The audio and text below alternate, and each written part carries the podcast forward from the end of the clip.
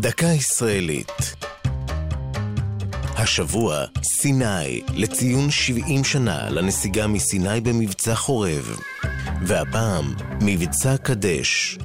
בשנת 1956, ישראל, אז מדינה צעירה בת שמונה שנים, נכנסה למלחמה הראשונה מאז הקמתה. הייתה זו מלחמת סיני, או מבצע קדש, ובו תקפה ישראל את מצרים בתיאום עם בריטניה וצרפת.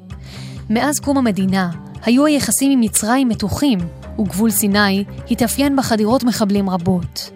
המצב החמיר ב-1955, כשהמצרים הודיעו על סגירת מצרי טיראן. הדבר הביא להשבתת נמל אילת, אך ישראל עדיין לא יצאה להתקפה. זה קרה רק כעבור שנה, כאשר בריטניה וצרפת, כל אחת מסיבותיה, הצטרפו לישראל ללחימה במצרים.